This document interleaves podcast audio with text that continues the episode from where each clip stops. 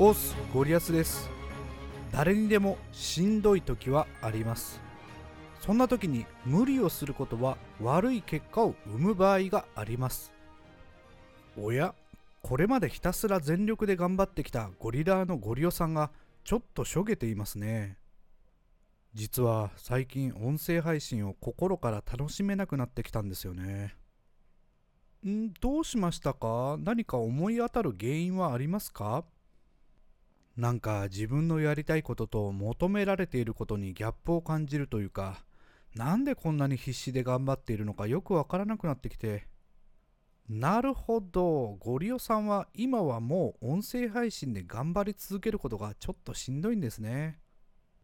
続けたい気持ちはもちろんあってできればいい配信をしたいんですけどまあそんなに人気も実力もないし続けててもあんまり意味ないのかなって。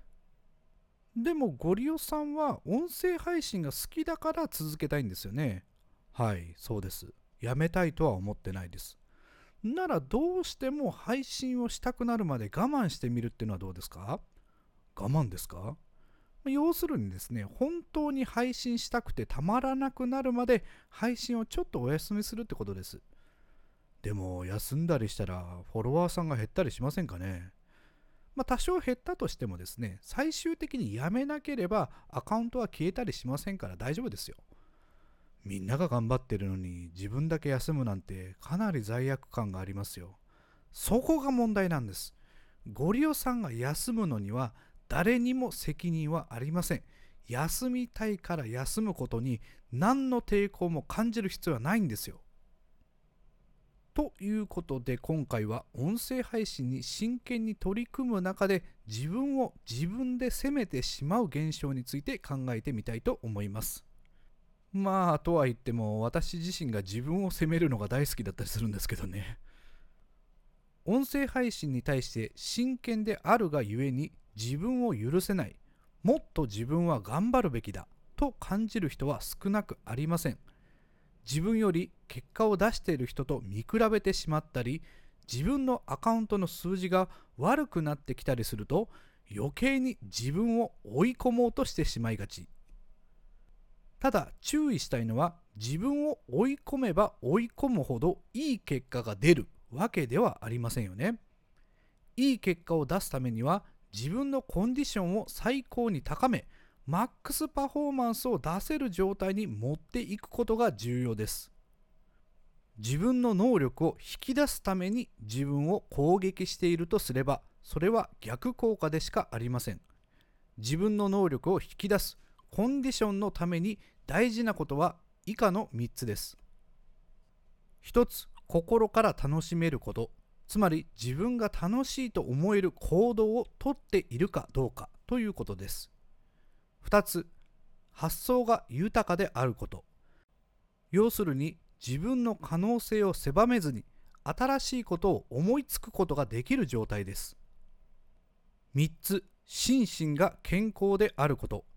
睡眠と食事が適正で心身のストレスが少ない状態のことです自分が楽しいと思えることを豊かな発想で具体化しそれを実行しうる健康体があればあなたのパフォーマンスは昨日のあなたを超えることができます。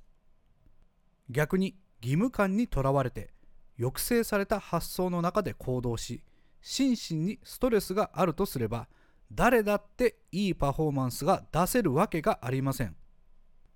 もしあなたのパフォーマンスが下がっているとすれば自分を責めるのではなく今の自分のどこに問題があるかをしっかり把握して一つずつ回復させていく必要があるのです。さて私にとって大切な人の一人が今理想と現実のギャップに苦しんでいます。自分が求めまた周囲からも求められている理想に現実が追いつかずそんな自分はダメだと思い込んでいます。自分なんていなくても問題ない。足を引っ張るぐらいならむしろいない方がいい。そのように感じてしまっています。しかし本当のところその人の周囲の人は誰もその人を責めていません。むしろ応援したいと思っているのです。苦しい時自分で自分を責めたりしていないか確認してほしいと思います。ちょっと考えてみてください。あなたが頑張っている時身近に頑張れない人がいたとしてあなたはその人に何て声をかけますか？ぜひその身近な人に今声をかけてあげてください。どんな声をかけましたか？もっと頑張れですか？今は無理するなですか？それともあなたの分も私が頑張るよですか？いかがでしょうか？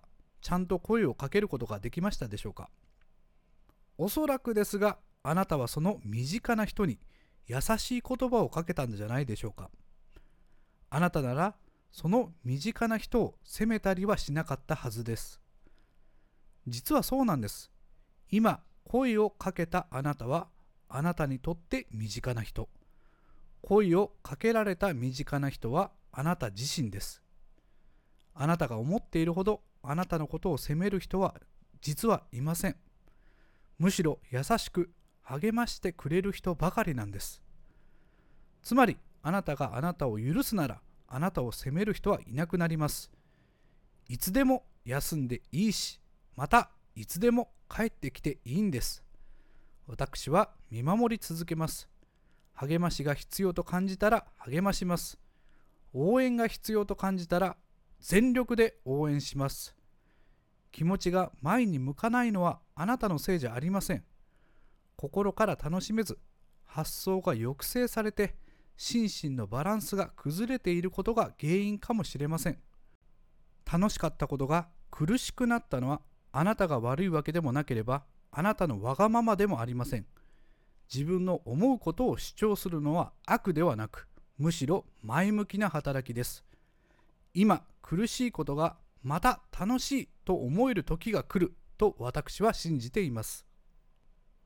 楽しいことを心から満喫できる日までゆっくりと回復してくださいね。というところで今回の話をまとめます。今回のゴリアスポイン。ト辛くなったら遠慮せずに辛くなったと言いましょう。誰にも言えないならぜひ私に言ってください。あなたが無理をして得する人は誰もいません最終的にはあなたが辛い思いをしてそのことでみんなが辛い思いをするだけですしっかり自分の気持ちに向き合ってぜひそれを声に出してください今回は以上です。それではまたお会いしましょう。ありがとうございました。さよなら。